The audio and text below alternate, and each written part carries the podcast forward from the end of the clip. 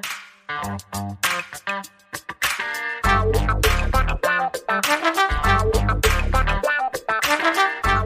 guys, Montel here, and thanks so much for tuning in to this edition of Let's Talk with Montel. And I'm so excited to have a guest on I had today. Matter of fact, I even visited his shop oh a couple of years back, so I'll give you a little update on who he is. But let's talk a little bit before we get started. You know, times have been really kind of crazy right now when it comes to cannabis. Um, as we saw very clearly during this last election, you know, the people across the nation have spoken. But now we're starting to see, just the same ways we see politicians pushing back against any idea of an impeachment, politicians are trying their damnedest to push back against cannabis, something that the people have already said unequivocally that they want.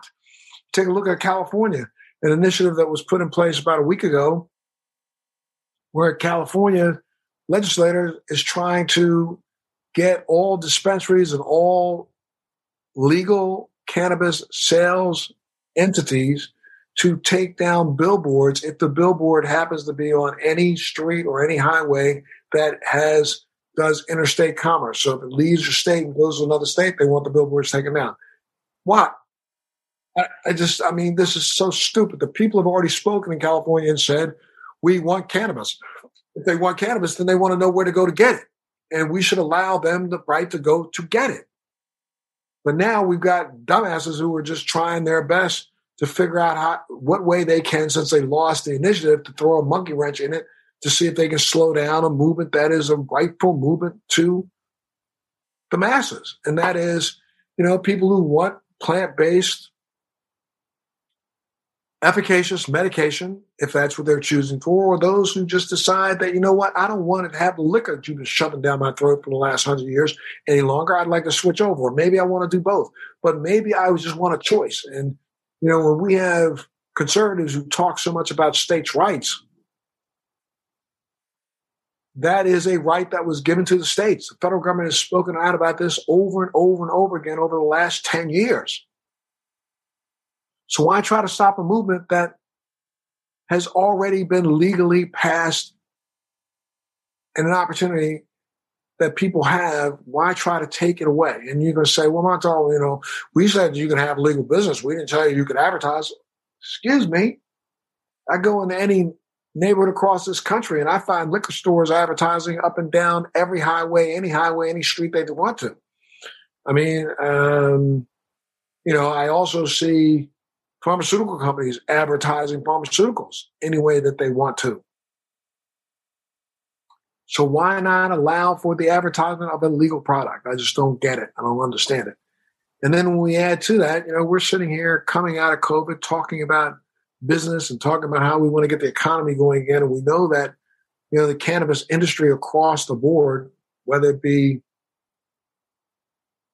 for the cannabinoids, meaning C B D and other products, and also even T H C-laden cannabinoids, cannabis, is, has been a pretty much recession-proof industry across this country. So why are we trying our best now to slow down its progress, other than the fact that there are just people out there who are pure and simple haters who still are pissed off that they've lost the tool that they had in their toolkit to just arrest people of color and to put people of color away and put them in prisons. And then let's talk about that for a second, because the majority of states that have passed some form of legislation when it comes to cannabis have added or tacked on to the end of that legislation some component that's called equity, where supposedly those communities that were the most impacted by the war on drugs would have an opportunity to participate in the upshot of cannabis. But as we look at it across the board in this country, clearly over eighty-five, eighty to eighty-five percent of the cannabis, legal cannabis in America is being sold by people who are not part of the equity program. There are some people who say that in some states, less than two percent of the people who have licenses are equity participants. And it's ridiculous where, you know, again, when you just, just follow the the rhetoric of today. I mean, they want to try to shut this industry down because they lost an opportunity to continue to arrest people of color And I'm going to say it over and over again, but take a look at it across this country, and no matter what state you're in, you know, the majority of people, eighty percent of the people who are serving time in prison for cannabis violations are people of color, period. And don't think that that's just a coincidence. It has never been a coincidence. It was always set up this way. It was made illegal to do this this way. We lost an enslavement tool with the end of the Civil War, and those who really wanted a, the way to figure out how can we keep locking up more and more brown and black people, they decided to make cannabis illegal to do so. And the rest of the world is now starting to speak out and say, stop. We're sick of the fact that you've taken a viable, efficacious, plant-based medicine off the table that could be used for so many different things. There's an article that just came out about a week ago, and I'll cover this on my Free Thinking podcast, but I'll talk about it a little bit here. An article just came out a couple weeks ago discussing the fact that they have been looking at certain cannabinoids and the effect of some of the phytocannabinoids that seem to have an inflammatory, an anti, I mean, sorry, an anti-inflammatory response in the lungs of those people who have been diagnosed with COVID. Come on now. How crazy is it that we can't even utilize a medication that might help us during the worst pandemic of the last one hundred years because there are those who don't want to validate its efficacious use? Well, our guest today uh, is is a guest who, when I talk about equity programs, he's really the guy who's he's our our first guest. Is he went from getting arrested for selling cannabis to owning the first equity-owned dispensary in the world, Blunts and Moore dispensary in Oakland, California, that I visited. This incredible man is a true testament to walking your own path. He's the owner and of Proud Papa's Clothing, Proud Papa's Detailing. He worked as a detail trainer at Tesla and has over thirty years of auto detailing experience. He graduated from Oaksterdam University in two thousand eight with a degree in cannabis, and he's been the co-host of Talking Bluntly and is a fifth-generation Oakland native. Tucky Blunt, welcome to Let's Be Blunt today. Thanks so much for being a part of the show, my friend. Man, thanks for having me. It's an honor and a pleasure. Honor and a pleasure. Absolutely, sir. Well, it was an honor and a pleasure for you giving me the tour of your facility when I got an opportunity to come out there and visit. And I, to be honest with you, I, I always felt um, as I traveled around the country before COVID, I talked about your dispensary as an example of how it should be, be done. You guys did a great job with that. Um, uh, let's let's go back for a second and talk a little bit about your history. I mean, I said you are a fifth generation cannabis user and and and a native in the, the Bay Area. Yes.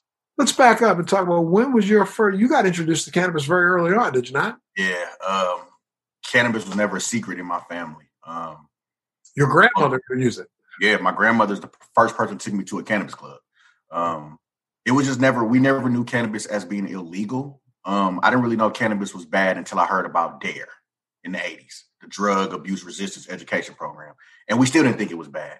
But um, my history goes back to there, just being in the kitchen, sneaking in, granny playing dominoes, smoking weed. She's the first person I saw grow weed. I started selling weed at um, sixteen with cannabis. I started selling cannabis at sixteen. And I always approached it as a business. Um, my dad sold cannabis. My mom sold cannabis. And the way they stayed out of jail was not advertising they sold cannabis. They didn't like go to a turf. Um, so when I got into the field, I figured I'm like, okay, the way I can avoid jail is not be on a turf. So I sold a lot of my cannabis to coworkers. Um, I worked for Alameda County for thirteen years. I've had a job since I was thirteen. I'm forty-one. And everywhere I've worked and employed at since I was sixteen, I made more money selling cannabis at work than I made at work. Um, But I never thought ownership would be an option. I was told in two thousand one when I first tried to open a dispensary that black people would never own in cannabis. Um, shout out to Keith Stevenson, owner of Purple Heart in Oakland, who's the first black dispensary owner anywhere in the world. He paved the way for me. He mentioned to Rebecca Kaplan and to uh, Desley Brooks about the social equity program way in like oh six, oh seven, oh eight. And for me to be the beneficiary, the first beneficiary and the only equity dispensary open in Oakland out of that program is huge.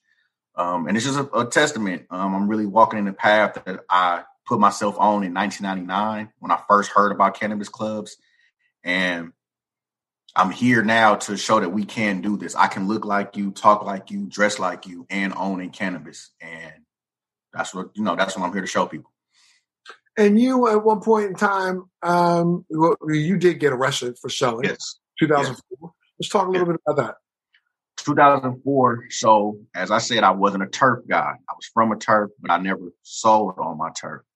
Um, in between two thousand four and two thousand five, I had a son coming, and I was in between jobs. As I actually started with Alameda County the Monday after I got arrested. So, went to the turf, you know, I'm like, let me make a few extra dollars. You know, I knew I could do that. My granny was like, go ahead, just don't store nothing in my house. And it was cool. I had a good run, good run. It was like, okay, this was what I was made on the turf. I'm like, all right. And got told on by one of the guys I bought product from. And he knew that him telling on me, what he thought telling on me was going to have me um, lose my job with the county. Cause I got arrested on Thursday, started work on a Monday. And um, he thought that that was going to happen. When I got arrested, I had um, eighty dollars worth of product on me. And a registered firearm. My firearm was registered to me and everything. And but being that I had both together, they charged me. And I got uh, ten years of felony probation with a four-way search clause for my first offense ever. So I bailed out. I did, yeah, I didn't stay in jail long. I bailed out the same night. But that was my that's what I ended up getting convicted with. That four-way search charge, explain what that is to people so they understand. So for people that don't know, a four-way search clause is basically the legal right for any police officer to pull you over and search you, your car, or if you're a passenger in someone's car, they can search anything and all the people that you're in the car with. So for a long time, I couldn't even go places with other people because I would run the risk of getting them in trouble by doing whatever they wanted to do. Right. Um, you know, for a first offense, you know what I mean? So, you know. And let's talk about how disproportionate this has been because, you know, the majority of people that you saw being arrested, you know, look like you, right? Yes, sir. Um, so like you said in, in, in the beginning, these laws are set up to throw us in jail. The mandatory minimum at that time when I caught my case for a first-time offender was ten years of felony probation because they're trying to set you up to where you can't get jobs. And if we can't get jobs, then we're right back to selling drugs on the street because we can't work anywhere. Um, And in most cases, these are black and brown people all the time. So though the social equity thing is dope, it's a good concept. You know what I'm saying? They, they, you know, they're trying to reel it in or whatnot, but we shouldn't have to just have a social equity gift. You know, we're supposed to be in the space. We make the trends in the space. We are the face of the space, but you want to give us an equity, like throw out and say, oh, that's going to work. Like, no, we should be top tier in this industry because we are the industry. And, and how, how, how many, how many, Black-owned dispensaries are in your in the Bay Area or in Europe.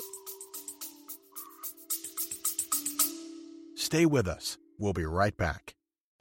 Do you want to know how to become a social media influencer, how to grow an online business, how to make money from your laptop and build a profitable online company? Well, I'm going to show you how in my podcast, Living the Red Life.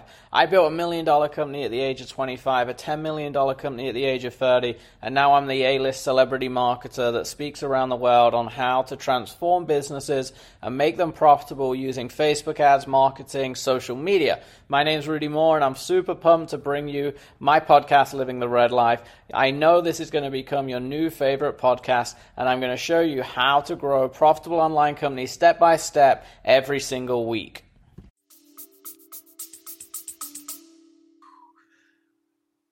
In the Bay Area that I know of personally, Keith with Purple Heart, the longest running. Um, Sean Richards just opened a dispensary in San Francisco with a partner with Cookies. He's the second um, equity-owned dispensary. Um, Posh Green, which is Reese Benton out of Frisco. That's a third. Um, the Hook dispensary there are Hispanic owned there in Santa Rosa. But overall, Montel, I think maybe four that I know about, maybe wow. five tops. Wow.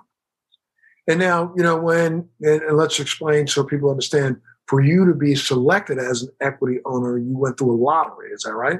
Correct. Um, So, I mean, it was literally a bingo ball lottery. I put our ball in third overall, and they had to roll the balls around. If they picked your ball, you lost. If your ball was one of the four remaining balls remaining in the chamber, you won a license. So aside from all the path walking, like, I really believe wholeheartedly Montel was meant for me to be this person, because, I mean, what are the odds of me putting a ball in third overall and then it being one of the last four? Um, mm. And it was really, it was really a lottery. And out of those four dispensaries that won that day, I'm the only one open. None of the other ones ever opened. Wow. Which is a bad thing for the equity program for me, because where are the other, where, where are they at? Why aren't we open? Why are these other non-equity dispensaries able to be open and maintained, but we're not putting the energy into the equity to get them open? So. And was it just bad management of the other ones, or they just? Um, honestly and truthfully, the equity program, though, is great. It was thrown out before we had any funding, so it kind of set up like a reverse war on drugs on the people. You have to be poor to qualify for equity, um, live in certain zip codes, et cetera, et cetera, fit a certain demographic. Most of those people that's in that demographic have no business savvy, no money, no capital. I didn't have capital. But they, I had enough business savvy to go negotiate a deal where I lost no ownership in my store, no equity. But ninety-five percent of the people that are getting these licenses in this billion dollar space have fifty cents worth of knowledge. And it's like, it's been a setup for us to fail, because we have to then go out and outsource funding from people who look at us as a cash cow and offer to buy us out for crumbs. And we don't know our value. We're going to take those crumbs. That's the most money we've ever seen. So, right. And now, just talk about how, well, when you first got started, how long is your, as uh, Blunts and, and what's it called, Blunts and Moore? Mm-hmm. We oh. have been open since November twenty-fourth, twenty eighteen. twenty eighteen.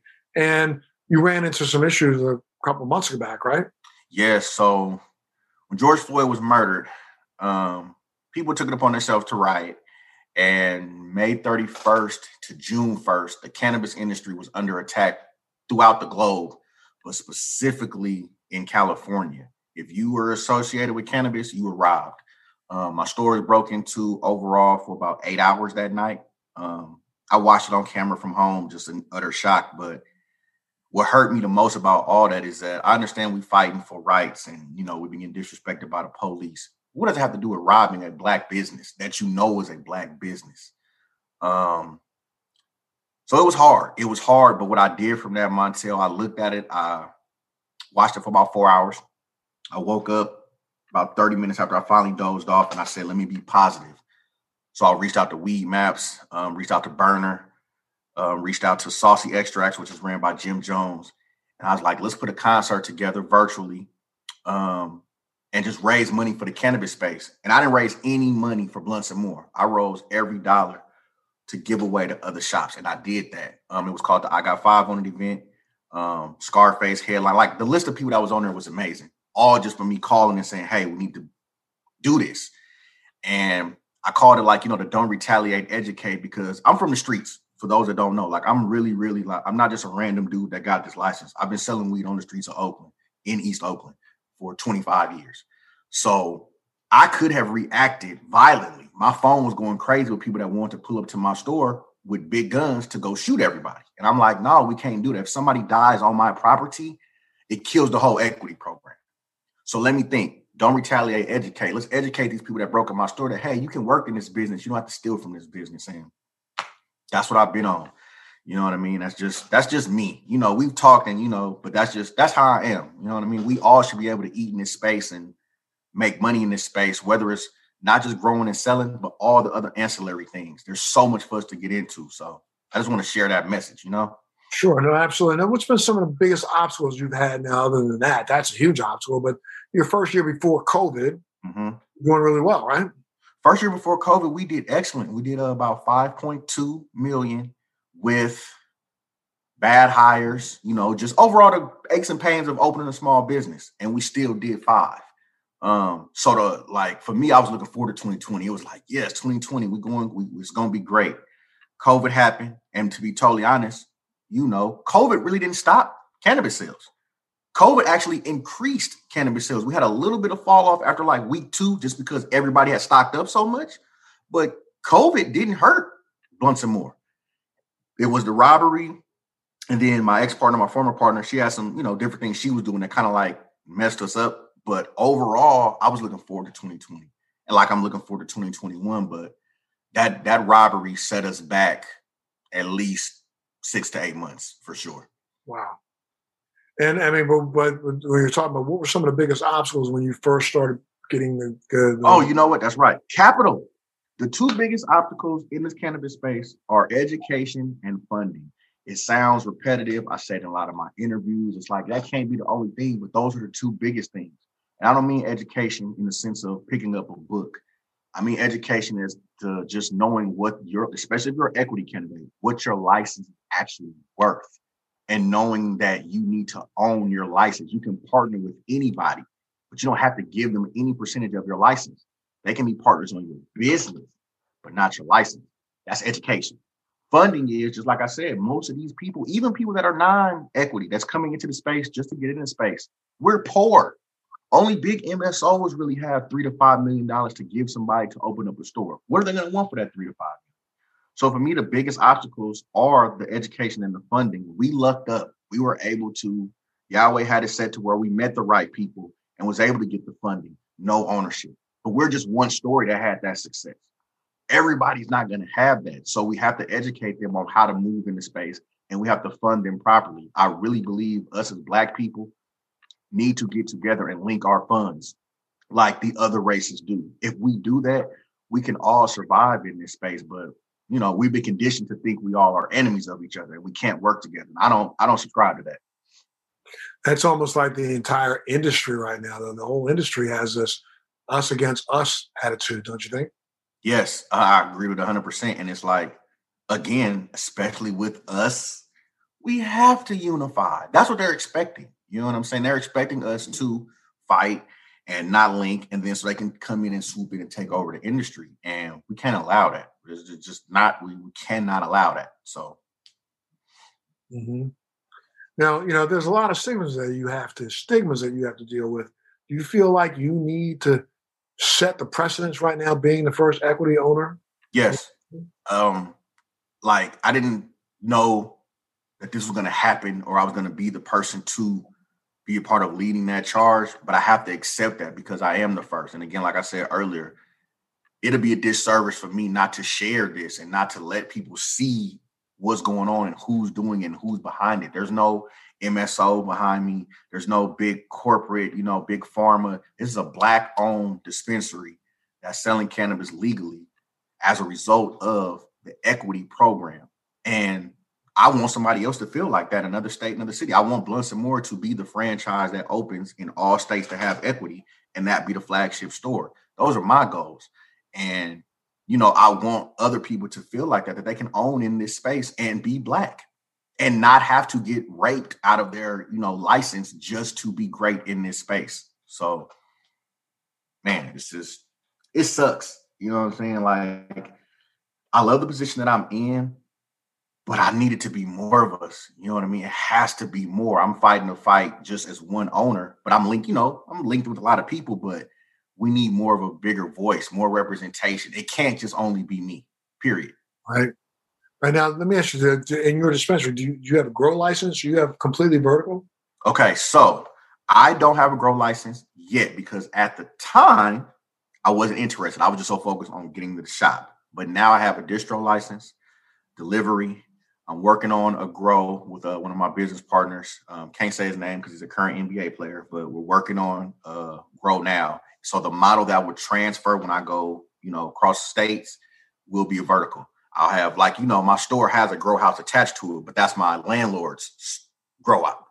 But it made me realize, okay, well, if we do franchise, I should have a grow op in the back, store up front, delivery, distro, and make it vertical. And that's what I'm on, because I can hire all Black people, Montel. Like, I can have my, all of my business be Black and brown people. Nothing against white people, love them to death.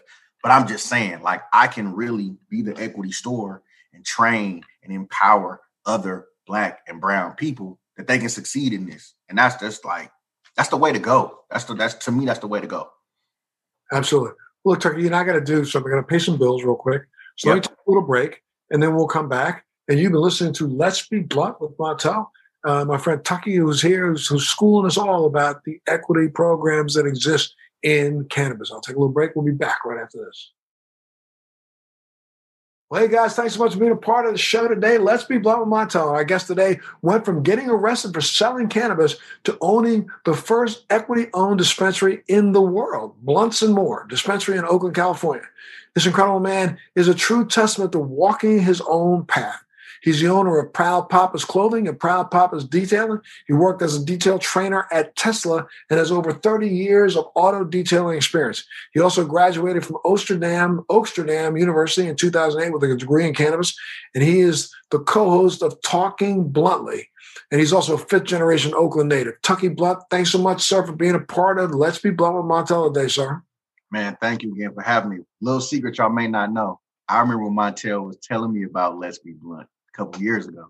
Absolutely. I'm going to do a show called Let's Be Blunt. I'm like, man, that's my last name. I got to get on there. So to be on here, bro, is like full circle, full circle. I appreciate you. It's insane, man. I'm still working. I'm going to get this show out there. I mean, not only do I have the podcast, but I still think there's room for a cannabis-oriented television show on the air in all the states that have legal cannabis. And there's no reason why we shouldn't be talking about it. Again, that's what I said at the very top of the show. How ridiculous is it, ridiculous is it that you could have a product that's a legal product, but you can't advertise it? And not only that, but you're not even supposed to talk about it. Come on, stop. Stop. Crazy. You're stupid, huh? Crazy. And what I'm talking about, you have a podcast that's that's uh, Talking Bluntly. What's the name of it again? Yes, Talking Bluntly. Uh, me and Lady Divinity. Um, crazy story how that happened. So I've I'm a person that believes in just not limiting myself to one thing. So I got the store, I'm doing this, I'm speaking, blah, blah, blah. But I knew I had a niche with hosting because I've hosted stuff before. I used to throw comedy shows and concerts in Oakland. So I was like, all right, I'm going to do a podcast with Weed Maps. But they're in the process of doing their budgeting. So we're going to, matter of fact, we talk tomorrow. In the process of going through all this, I had a good friend of mine, and it's a Trip You Said T V. We got to talk offline because we're working on some stuff to have cannabis on T V. So we'll talk. But um, a group out of Oakland, some youngsters reached out and wanted me to host a podcast. I thought they wanted me to be on the podcast. So they did the research on me, like, man, we're going to call it Talking Bluntly. And when they pitched it to me, they was like, we want you to come on. You know, I go, we basically, it's like a, a testing product show. We test your product. We showcase black and brown products that are going to be released at black and brown dispensaries in the Bay Area. And we showcase their product, give them their shine, tell you where they can find them, et cetera. And it kind of like just fell in my lap, bro. Like I, I, I thought I was going on as a guest, and like, no, we want you to host. You need to be the voice of this. You need to talk to the people. You have relationships, and I'm doing this all free, just for, for the record. Like I'm doing this just because the people need to have that voice. Everything is not about money all the time. Um, so like podcasts is, um, we're getting content now, kind of like how you doing with Let's Be Blunt. We're not dropping it probably for about another month or so. I got to do a bunch of interviews during Black History Month to highlight the equity program. Mm-hmm. Um, and that's what we're doing. Um, I'm working on my second podcast now. And I have someone working with, like, following me around just through my day-to-day life. Like, it's getting weird, but it's cool. It's like, you know, I got to share the message somehow. So Talking Bluntly is tight. Um, Lady Divinity is a great co-host, super knowledgeable. And we're just having a good time. We're smoking. We're testing the product. But for me personally, if I can just be honest, I don't want it to just stay as a smoke testing podcast. Like every weed I'm not going to like. So then I have to kind of like lie on camera and say, hey, this is this. You know what I'm saying? I may not really like it. It may not be for me. So I have to figure out a way to kind of like position it to do, you know, more showcasing of the brands per se and what they're doing within their community, whether I like the product or not. Not don't like it per se, but I'm an indica person. You understand? You know, I mean, like anybody out here, you know, you, you, sometimes you somebody will hand you a nug, and you know, you throw it in your bowl and light it up. It's like, nah, I don't. Right. And we talking about we doing three to four shows every shooting, so you know, I'm running in, changing clothes, got to smoke again. I'm still high already, so you know, it's just you know, you know. But overall, great show, great concept. For people to reach out and do research on me to have me host a show was humbling. You know what I mean? So that's where I'm at with it. That's great. And talk a little bit about your clothing line, man. So, me personally, I've sold and printed T-shirts since nineteen ninety-six. Like, sixteen was my year to work and sell. And over the years, I've made and sold T-shirts all throughout the Bay Area globally. Um, but recently, being that um, I started, matter of fact, when I started, uh, hold on. When I um, did the concert, I came up with this one. It's the evolution of the blunt. There you so go. This shirt I sold, and five dollars from every shirt went to a grant to give to an equity dispensary. I'm real big on fashion and wearing your own stuff. And I use that in my store too. Like, I can sell clothing. People don't realize there's no cannabis tax on clothing. That's more money you can make in the store. Like, don't just limit yourself, people that are listening. Like, don't just limit yourself to growing and selling.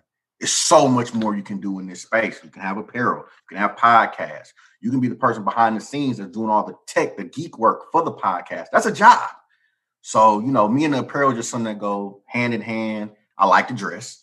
So why not, you know, wear my brand? And then it helps me see if other people want to wear it. Oh, man, where you get that from? I want to wear that. Same with the Proud Papas.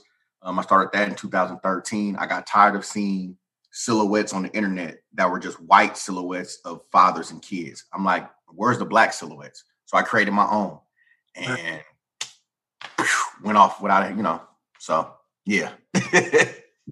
You've been also working in auto detailing. Talk a little bit about that, my friend. My dad and uncle had a detail shop when I came out the womb. Um, so my daddy started me first detailing at about, I think my first buff job I did was I was about eight. Um, they serviced the Bay Area for a combined forty-five years. And all of my friends knew that I could detail cars, but I would only detail my personal cars. And um, I finally was like, you know what, let me make some money. About nineteen twenty, I started detailing cars for other people and actually getting paid for it. And it was like, huh, all right. And my detail Montel averaged about three to four hundred dollars. Like, I'm really like showroom, clean events, Mia mats, all that. And that led to my job at Tesla. Tesla called me off the street from my LinkedIn and said, hey, we want you to come train our detailers. I'm like, what you mean training? Like, no, we want to pay, create a position for. So I'm the first ever certified detail trainer at Tesla anywhere in the world. They they hired me off the street and created a position for me. Um, did it. It was going great. And then I got the call about the dispensary from Mike Marshall. He called me and was like, hey, I got somebody, you know, trying to do something with the equity program. You want to do that? And I'm like, yeah, let's go try it out. And I'm here talking to you now. You know what I mean? So it's just like, and I apply. Well, a lot of people don't realize, I tell my kids this. I talk about it a lot. I apply everything I've ever done in life to the space I'm in now. The marketing, the research, um, the nerd. I type ninety words a minute, bro. I'm a four point oh student graduated. I'm a street smart nerd. You understand what I'm saying? And I use all of that to help me build my brand. And it's allowed me to do things like this, like to be able for me. I told my daughter, well, my, my oldest daughter, she's twenty. She came with me to Talking Bluntly, the film, last Sunday. And I said, man, I got a, a meeting with Montel on, on Wednesday. She wasn't familiar with you. I'm like, man, Montel is like, shit, the male Oprah, if you want it, for me growing up, you know what I mean? Like you, Phil Donahue, Oprah, like, you know what I'm saying? Those are people I grew up watching. For me to be able to be interviewed by you, bucket list, bro, bucket list. Like, you know, like for real, like you were in my house all of my childhood, you know what I'm saying? So to be able to talk to you about cannabis, yeah. Come on, Montel. Well, you know what? I, I want to be talking a lot more about it, especially maybe you definitely always know you have a home here. Anytime you want to come back, any issues you want to talk about, make sure you come back to us because we love to have you. And let's talk about cannabis from an issue standpoint. You know, right out of your Bay Area, we have now the, you know, Vice President of the United States. Yes. Literally, and I'm not, I'm not as an aspersion. Please believe me, I have the utmost respect for, you know, our vice president. I think, you know, she's probably one of the smartest people I've ever sat down and talked to myself, um, and extremely knowledgeable, but has never been a friend to cannabis. Facts. For all of us to, you know, all of a sudden act like we got, you know, a champion in our ranks, we don't. Facts. Like you take a look at, you know, during her tenure as A G, you know, there were more arrests of black and brown people than ever before in the history of California. Correct.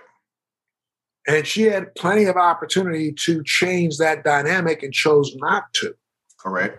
Today, all we hear from her is this conversation about decriminalizing. And we know that that's not the direction that we need to go in. Right. Decriminalization still says, I'm doing something wrong. Exactly. I'm just going to take the penalty off of it. That's exactly. not right. We aren't doing anything wrong at all.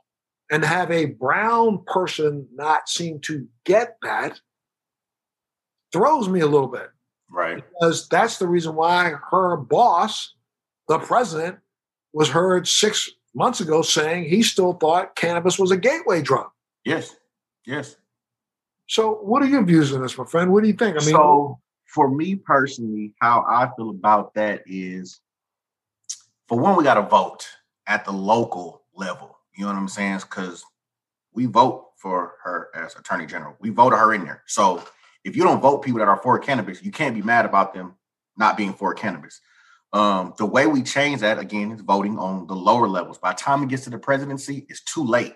And I don't know if we forgot as a country how checks and balances work, or if we stopped teaching history class about government. Like, you have to vote locally and state to craft the laws for the federal. So that's one thing. And then two, you have to have people who are in the cannabis space making laws, or at least in the room with these people that are making laws. The reason why Biden can say gateway drug in twenty twenty is because he doesn't have anybody in his ear or on these posts or in this room that's helping guide him to the right conversation. Same thing with Kamala. Kamala was doing the job we voted her to do. Go ahead. And I was going to say, especially when you have them right now today and yesterday talking about they are going to be purveyors of science. Yes. If you're going to be purveyors of science, then do the research and do the study and understand yes. the science that's been done in the last five years alone. Yes. It's proved the efficaciousness of this plant-based medicine. I just throw that out there because it no, just go ahead. It ticks me off because, you know, uh, yes, we do need to be in that room, but I also think it's incumbent upon them. They got to research. Yes. I mean, that's period. I mean, that's, again, we're back to education. I mean, we keep going back to the same words, and that can be applied on all levels. You can't make these laws or say this or say that without really educating yourself. And if you're going to be, you know, our voted elected official, and you're not going to educate yourself, it's going to, it's, we're going to continue to have these conversations about cannabis because they're not going to be right. You know what I mean? Um, I'm not pro or for um, Kamala or Biden. I'm a Democrat by default or whatever, and I voted for who, you know, was going to get Trump out. But me personally, I don't give a dang who the person was going to be in the White House. You, like you said, you have to do your research. You have to educate yourself on this plant and change the stigmatism. Like the whole, uh, what is it? Uh, the whole war on drugs, the whole uh, marijuana uh, reefer madness, all of that was propaganda, was to, like we said, put us in jail and make, this is a plant we're talking about. This is a plant, a plant with medicinal values. Like, so if you can't educate yourself on that, you are doing us a disservice. But again, until we can get more people in those rooms to have these conversations, you know what I mean? Um, and for the record, I will say this. Somebody from her office actually reached out. Um, Amber Littlejohn. She works for the M C B A, the Minority Cannabis Business Association. That particular faction has some issues, like Weed Maps, like the different people who had, you know, white people ahead, and now they're trying to bring the black people in. They reached out specifically to me because they had heard about me in social equity, and they want me to go speak with Kamala. So yes, I want to go do that. You know what I mean? Like, come on, you know what I mean? But we have to start having those conversations, but conversation only goes so far if you're not really doing the research. Because I can talk to you till you blue in the face. You got to go read it. Right. Well, you know, I tell you, if you need any help in that conversation, make sure you reach out. Um, Say less. I, you know, I, I will definitely go and help you if you need me to be there, my friend. I'm, well, I'm telling you now, I'm, I, I, when we finish, I'm going to call Amber and tell her, hey, when I do come, Montel want to come. So that's, I'm. And, and, you know, I, I should say all the one hundred percent disclosure, Kamala and I had a relationship uh, that didn't last long. So I don't know where we may hey. fall in that, but, you know. That, hey, that, at the end of the day, this is about cannabis policy and reform.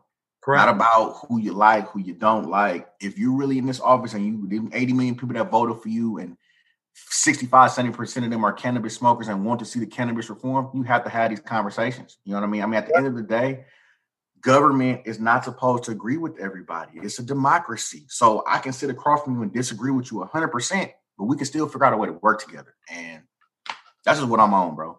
That's how we're supposed to be. And I got. What do you got? What do you got coming down the pike, man? What, what's what's uh, next? Oh, for what's next? We reopen, like I said, in about three weeks. That should be great. I can't wait for that.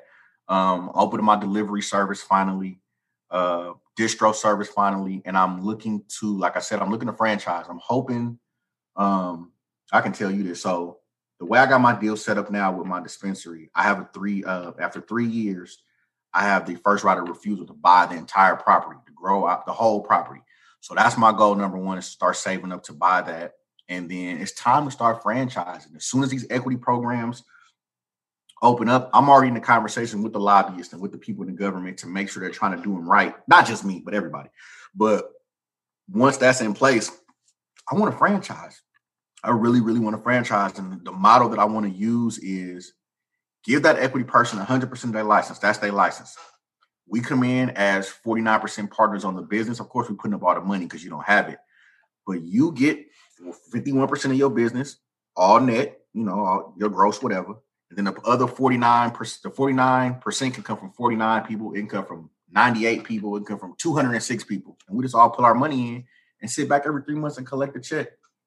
Like, I don't see why we can't do. I know too many personal millionaires that we can do that with. Like, you don't have to do nothing. You just write out, you, you F off money or anything else, cut this check for this Black-owned business and kick back every three months and collect from the quarter. You know what I mean? But, you know, got to get in front of more people, had that conversation. Shout out to Al Harrington and Vile, a good friend of mine. We working on stuff like that. But what's next for me is global. Like, I'm, I'm, I'm not stopping at one store in East Oakland, period.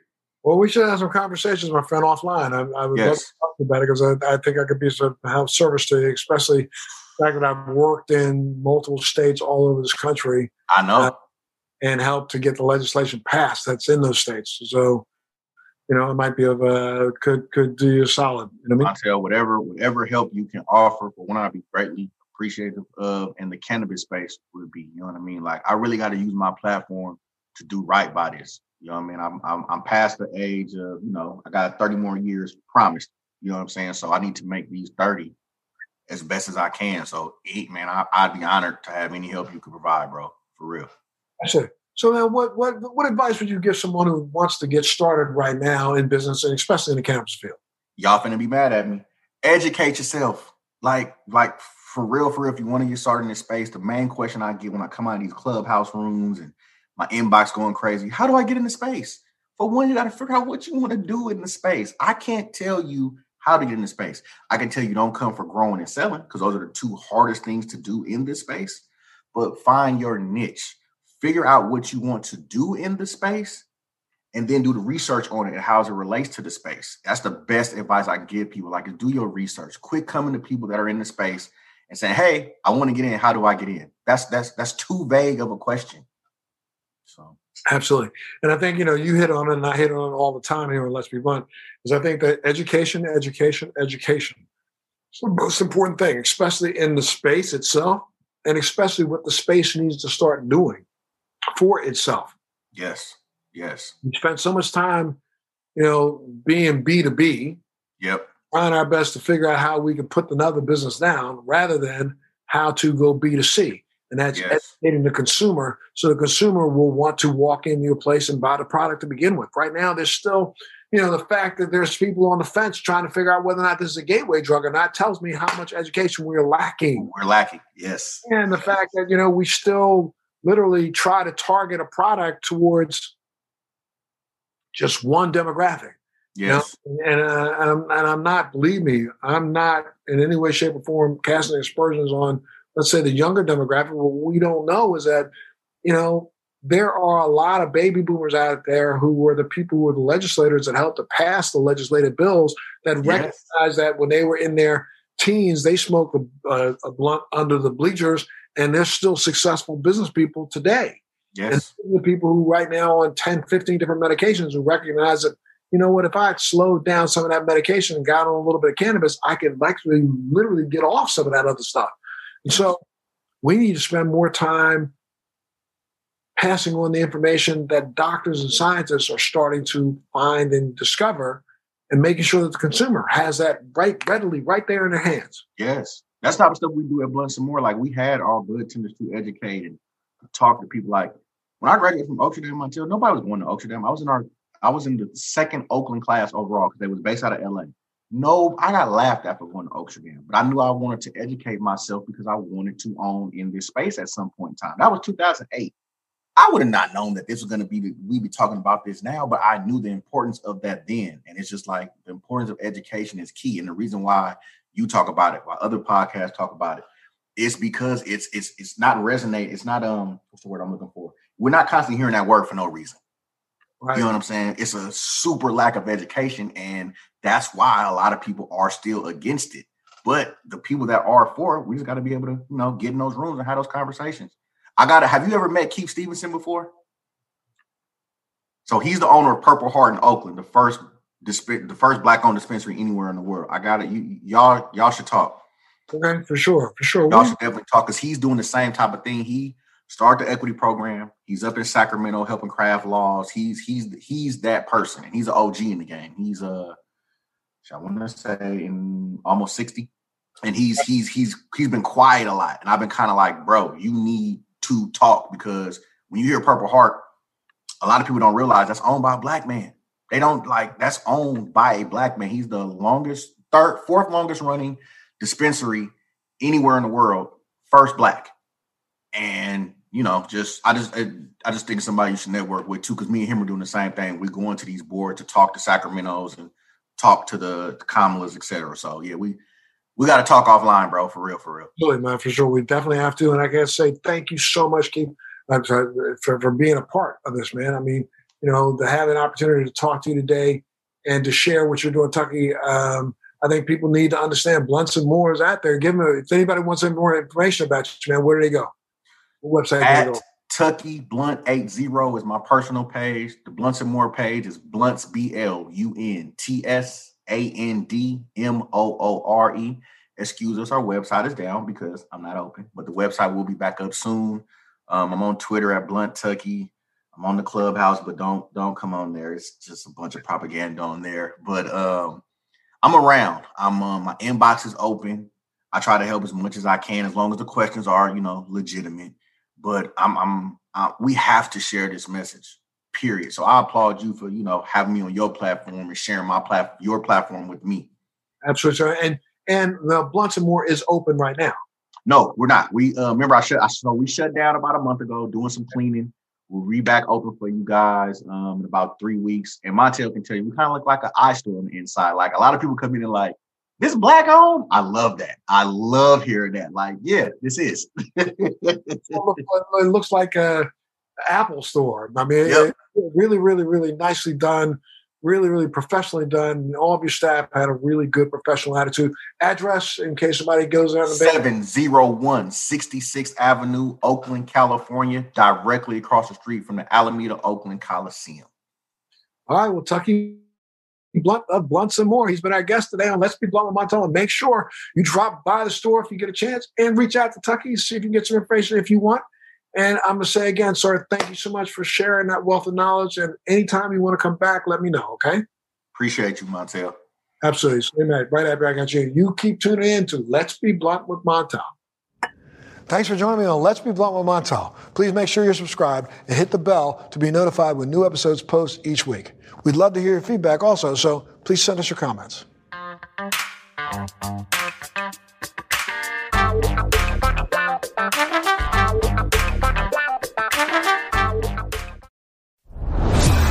Are you dealing with best life burnout, constantly striving for more, and quite frankly, over it? Maybe you just want more joy, peace, and laughter in your life now. Well, then let's go. Welcome to your new favorite podcast, Hot Happy Mess, hosted by me, your girl, Zuri Hall. We are celebrating our magic in the middle of life's messes. Don't miss new episodes every Wednesday. Listen to the Hot Happy Mess podcast on the iHeartRadio app, on Apple Podcasts, or wherever you get your podcasts. Thanks for listening to today's show. To check out more great cannabis podcasts, go to pod connects dot com. Here's a preview of one of our other shows. I'm Larry Mishkin, and I'd like to invite you to join Rob Hunt and me on our weekly podcast, The Deadhead Cannabis Show. Each week, we explore the latest cannabis and jam band news and reminisce with other deadheads and jam band lovers about the great musical acts that we've seen and heard. Check out a new episode every Monday.